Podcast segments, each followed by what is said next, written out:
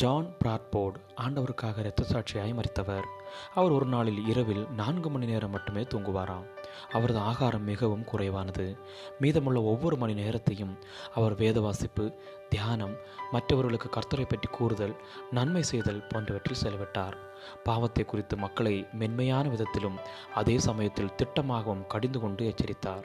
ஏனென்றால் தேவனோடு உள்ள தொடர்பு ஜனங்களுக்கு எப்போதும் இருக்க வேண்டும் என்று போராடினார்.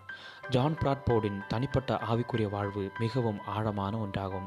தனது அன்றாட பாவ குற்றங்களை எல்லாம் அவர் ஒரு தாளில் எழுதி தனி ஜபத்தில் தேவ சமூகத்தில் முழங்கால் படியிட்டு ஒவ்வொரு பாவத்தையும் ஆண்டவரிடம் அறிக்கையிட்டு அவைகளுக்காக தனது மார்பில் அடித்துக்கொண்டு மன்னிப்பு கேட்கும் பழக்கத்தை கொண்டிருந்தார்.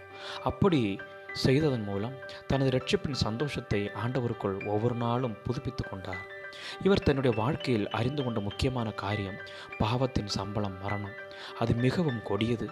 பாவம் தேவனுக்கும் மனிதனுக்கும் இடையே உள்ள உறவை துண்டிக்க செய்கிறது. தேவனற்ற வாழ்வு வாழ்வதற்கு எண்ணத்திற்கு என்பதே அவர் எண்ணம். அப்போ சிலாய பவுல் பாவத்தை குறித்தும் அதன் வீரியத்தை குறித்தும் அநேக காரியங்களை இங்கு சொல்கிறார். விரும்புகிறதை செய்யாமல் வெறுக்கிறதையே செய்கிறேன். நான் அல்ல எனக்குள் வாசமாயிருக்கிற பாவமே அப்படி செய்கிறது என்று பாவத்தை குறித்தும் அதனுடைய கிரியைகளை குறித்தும் கூறுகிறார்.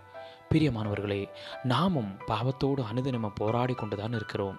அதில் அடிமையாகி விடாதபடிக்கு அதிலிருந்து தப்பித்து கொள்ள வேண்டுமென்றால் ஜான் பிராட்போர்டை போல நாம் வேத வாசிப்பு தியானம் மற்றவர்களுக்கு இயேசுவை பற்றி கூறுதல் நன்மை செய்தல் போன்ற நல்ல காரியங்களை செய்வோம். கர்த்தர் நிச்சயமாக நம்மை ஆசிர்வதிப்பாமேன் ஆமேன். God bless you all